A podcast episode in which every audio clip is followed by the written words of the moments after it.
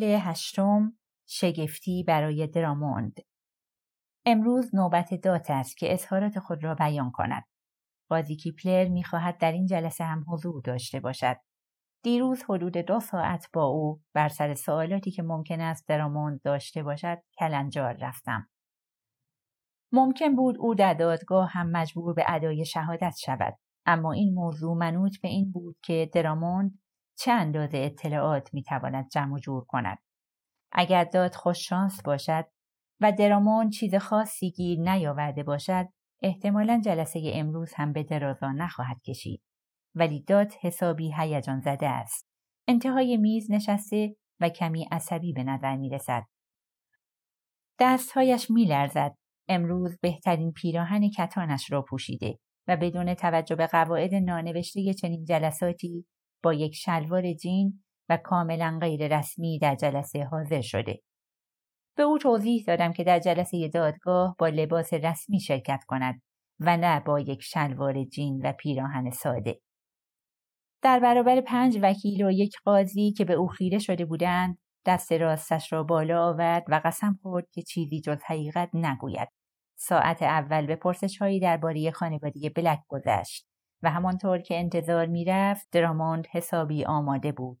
تقریبا عواسط سومین ساعت جلسه بودیم که به موضوع مطالبات خانواده بلک از شرکت بیمه رسیدیم. از همه اسناد یک رونوشت تهیه کردم خصوصا اسناد پزشکی دانیرای را به طور کامل به همراه آوردم. ما تقریبا نقصی در پرونده نداریم اما نمی‌دانم که دراموند چقدر خوششانس است. چرا که طبق گفته های کیپلر و دک پنهان کردن اسناد توسط شرکت های بیمه در چنین پرونده های موضوع رایجی است. خصوصا وقتی ریگی در کفش داشته باشند مخفی کردن شواهد بیشتر رایج است. با قرارداد آغاز کردیم. سند بعدی نامه اولیه عدم پذیرش بیمهگر بود و سند سوم هم نامه احمقها. به داد گفته بودم که بدون هیچ گونه حرفی سند را به دراموند ارائه کند. البته این برای او کمی ناراحت کننده بود. چرا که خیلی از این نامه ناراحت شده بود. طبیعی هم هست. دراموند نامه را گرفت و آن را خواند.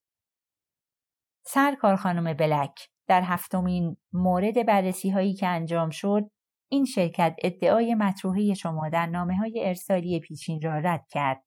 همکنون برای بار هشتم و البته آخرین بار این ادعا را مجددا رد می کنیم. به نظر می رسد که شما باید یک احمق، احمق و احمق باشید. دراموند سی سال است که در دادگاه ها رفت آمد دارد و مطمئنم که بازیگر چیر دستی است. اما متوجه شدم که هیچگاه این نامه را ندیده است. انگار موکلین او چنین نامه ای را اصلا در مدارک او قرار نداده بودند. چشمانش را از پشت نامه به آرامی بالا آورد و نگاهی به من کرد.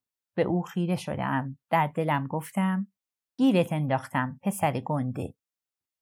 صبح روز یک شنبه است. با ماشین دک به سمت ایستگاه اتوبوس می روم. آب و هوا محشر شده. دمدمه های پاییز است. منفیس در اوایل اکتبر واقعا دوست داشتنی است. قاضی کیپلر هشتم فوریه را برای جلسه دادگاه معین کرده. به دراموند هم دستور داده تا مطمئن شود که کارمندان کلیدی گریت بنفیت در کلولند برای اظهارات حقوقی فردا آماده هستند.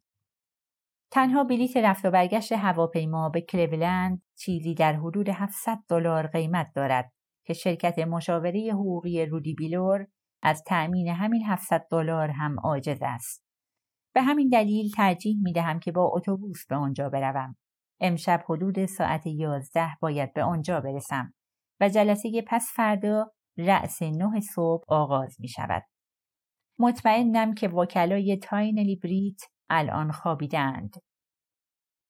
فردا صبح هم صبحانه می خورند. روزنامه یکشنبه را نگاهی میاندازند و بعد همسرانشان آنها را با اتومبیل به فرودگاه میرسانند تا با هواپیما به کلولند بیایند. پس از یک ساعت پرواز درجه یک آنها در کلولند فرود میآیند. با اتومبیل به بهترین هتل ها می روند و بعد از اینکه شامی خوردند و استراحتی کردند در یک اتاق کنفرانس گرد هم میآیند و علیه من و پرونده ام تحریزی می کنند. احتمالا تا آن موقع من به یک اقامتگاه ارزان قیمت رفتم و تازه چمدان بر زمین گذاشتم. آنها به رخت خواب می روند و آماده خواب می شوند و البته من فرصتی برای خوابیدن نخواهم داشت. دور میز هشت دشمن بالقوه نشستند. کت و شلوارهای مشکی، پیراهنهای سفید، کراواتهای گران قیمت و کفشهای سیاه رنگ. هشت نفر علیه یک نفر. پیر مورهاوس یکی از وکلای مدافع تینلی بریت رو به من می کند و می گوید خب رودی فکر می کنم که با اظهارات جک هیل شروع کنیم. با عصبانیت گفتم خیر. اصلا انتظار چنین برخوردی را نداشت. پرسید ببخشید متوجه نشدم. ادامه دادم شنیدید من می‌خوام با جیکی لمنسیج شروع کنم. منظورم مسئول رسیدگی به مطالبات بیمه گذاران بود. احتمالا می‌دونید که مقصودم کدوم جیکی لمنسیجه. تلاش کرد کمی بر خود مسلط شود. بعد با همان خنده همیشگی گفت ما فکر می‌کنیم که بد نیست با آقای اندرهیل جلسه رو شروع کنیم. با اعتماد به نفس گفتم اهمیتی نمیدم که شما چی فکر می‌کنید. اگه علاقه من دید می‌تونیم یه تماس با قاضی بگیریم. دستور قاضی کیپلر دقیقا معید این بود که تمامی شش شاهدی که من تقاضا کرده بودم باید رأس ساعت نه صبح در محل جلسه حاضر باشند. به خاطر همین دست رفقای روبرو در این موضوع حسابی بسته بود. نفس عمیقی کشید و در اکسال عمل به من گفت خب ما یه مشکل کوچیک داریم. خانم لمنسیج دیگه اینجا کار نمی‌کنن. به او خیره شدم و پرسیدم کی از اینجا رفته؟ جواب داد تقریبا آخر هفته پیش. گفتم خب ما پنجشنبه با هم در دادگاه بودیم. شما اون موقع بیخبر بودید؟ گفت بله اون شنبه از شرکت رفته. با اعتماد به نفس گفتم و الان کجاست؟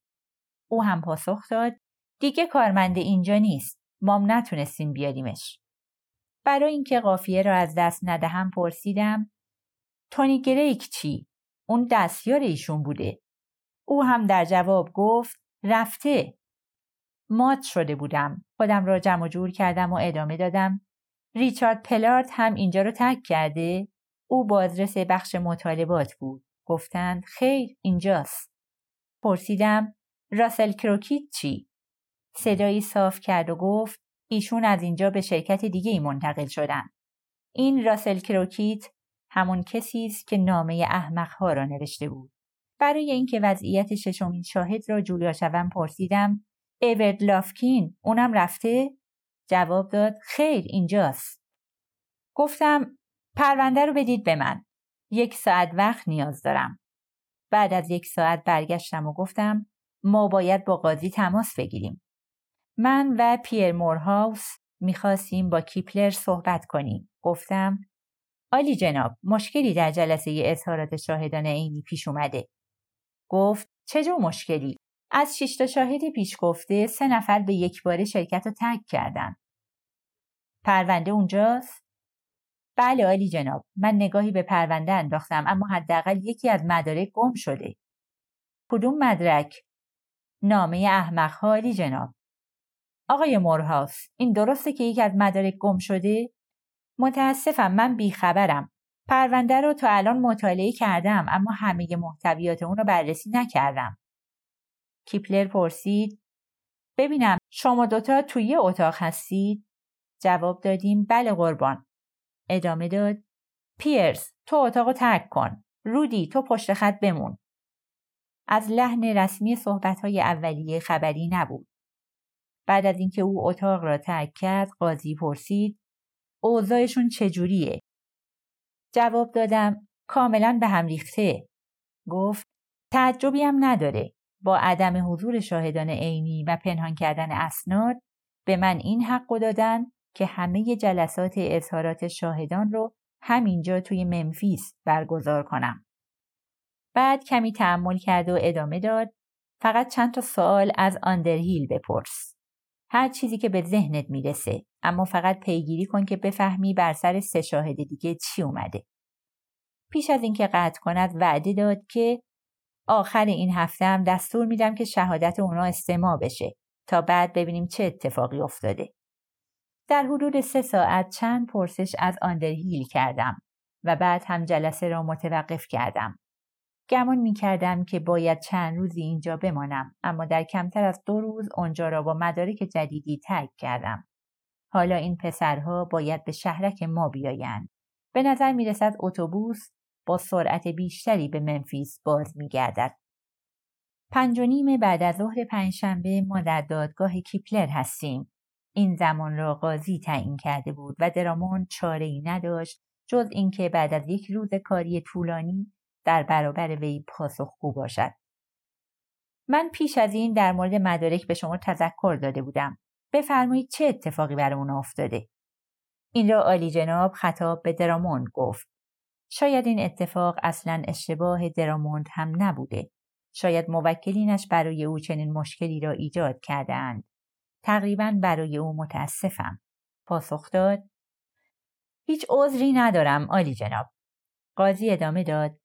شما چه زمانی متوجه شدید که شاهدان خواسته شده دیگه برای اون شرکت کار نمی کنن؟ درامون در پاسخ گفت بعد از ظهر یک شنبه. قاضی پرسید تلاش کردید که این موضوع رو به اطلاع آقای بیلور برسونید؟ جواب داد نتونستیم ایشون رو پیدا کنیم. حتی همکاران من با خطوط هوایی هم تماس گرفتن. واقعیت این بود که این رفقا با شرکت های اتوبوسرانی تماس نگرفته بودند. قاضی دستور داد که درامون بنشیند و ادامه داد هفته بعد روز دوشنبه اینجا جلسه بعدی تشکیل میشه. جلسه جهت استماع اظهارات ریچارد پلارد، ایورد لافکین، کریمیت آلدی و ویلفرد کلی، مدیر شرکت. تمامی هزینه های سفر به منفیس و تشکیل دادگاه توسط خود ایشون پرداخت میشه. خودشونو به وکیل شاکیان آقای بیلور معرفی می‌کنن و تا وقتی که ایشون مایل باشن در اختیار اون خواهند بود تا پرسش های مربوطه رو به اتمام برسونن. در ضمن یه رونوش از تمام اسناد در اختیار وکیل شاکیان قرار می‌گیره. به نظر می رسید که صحبت او تمام شده باشد اما بعد از چند لحظه تعمل ادامه داد گریت بنفید موظف هزینه سفر آقای بیلور به کلوند رو بپردازه چرا که قفلت گروه وکلای مدافع اون شرکت چنین سفری رو نافرجام کرد. بعد رو به من کرد و پرسید آقای بیلور هزینه یه بلیت دو طرفه هواپیما به کلولند چقدره؟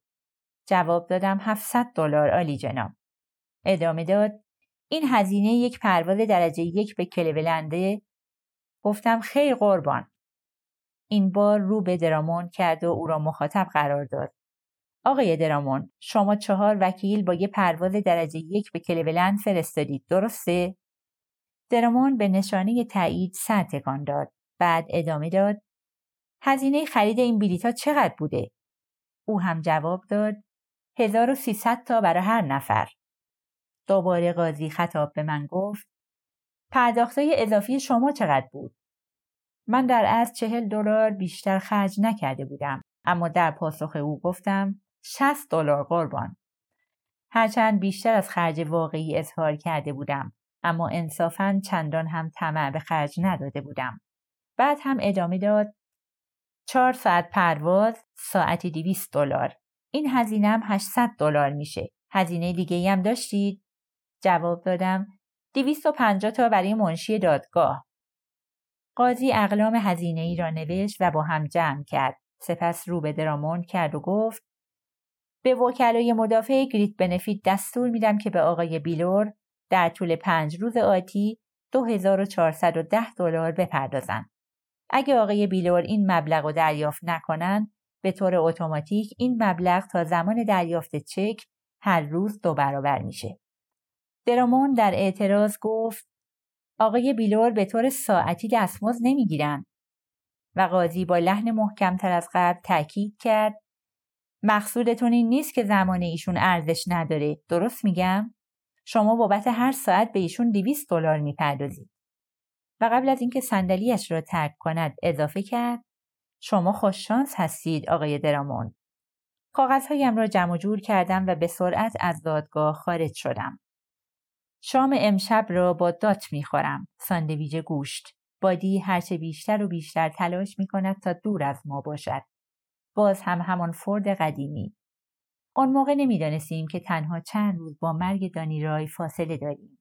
شیوه بادی برای مواجهه با این وضعیت تنها پنهان شدن بود و نوشیدن الکل. تنها چند دقیقه را با پسرش میگذراند و مابقی روز را در همان ماشین قدیمی به دور از دیگران سپری می کرد. کمی با دات درباره پرونده صحبت کردیم اما ظاهرا چندان دلخوشی برای او هم باقی نمانده بود. هرچند شش ماه پیش او گمان می کرد که یک وکیل بتواند گریت بنفیت را مجبور کند که حقوق آنها را بپردازد. اما امروز دیگر نمی توانست به چنین موضوعی دل ببندد. دات بعد از مرگ دانیرای هموار خود را ملامت خواهد کرد چون که به جای اینکه برای اقدام علیه گریت بنفیت به وکیل مراجعه کند مدت زیادی را شخصا نامنگاری کرده بود. این موضوع زمان را از دانیرای گرفته بود. بعد از شام یک فنجان قهوه برای من ریخت و من برای نوشیدن آن به اتاق دانیرای رفتم. دانیرای آرام خوابیده بود و اتاق آرام و خاموش بود. تنها چراغ کوچکی که در گوشه سمت راست اتاق قرار گرفته بود کمی نور برای اتاق مهیا می کرد. همین. دانیرای برای مراسم تدفین برنامه ریزی کرده بود. به من پیش از این گفته بود که دوست دارد من هم در انتقال تابوت او حضور داشته باشم. یکی از کتابهایی را که در این دو ماه اخیر خوانده بودم برداشتم. تقریبا هر بار که برای دیدن آنها به اینجا آمده بودم چند صفحه از این کتاب را تورق می کردم. تند و تند خطوط را پشت سر می گذاشتم. از اتاق نشیمن صدای مبهمی می آمد. ظاهرا کسی در می‌زد. ملاقات دکتر کرد در اتاق نشیمن دور از انتظارم بود. رو به من کرد و گفت سلام از این طرف رد می شدم. خوبی؟ بعد از احوال پرسی بسیار مختصر از او خواستم کنار من بنشیند. پشت به پنجره و رو به جوانکی نشستیم که هر لحظه یک گام به مرگ نزدیکتر می شد. آرام و شمرده دکتر کرد گفت داشتم به دادگاه فکر می کردم. تلاش می کردیم که دانیرای از خواب بیدار نشود. می‌دونید تاریخ برگزاری دادگاه چه موقعیه؟ گفتم هشتم فوریه. ادامه داد ببینم بهتر نیست که من توی دادگاه شهادت بدم به جای اینکه توی این جلسات استماع اظهارات شرکت کنم جواب دادم البته که بهتره. گفت پس همین کار انجام میدم. در ضمن صورت حسابی هم در کار نیست. در عکس عمل به او گفتم خیلی سخاوتمندانه بود. او هم پوزخندی زد و پاسخ داد باور کن که این حداقل کاریه که می‌تونم انجام بدم.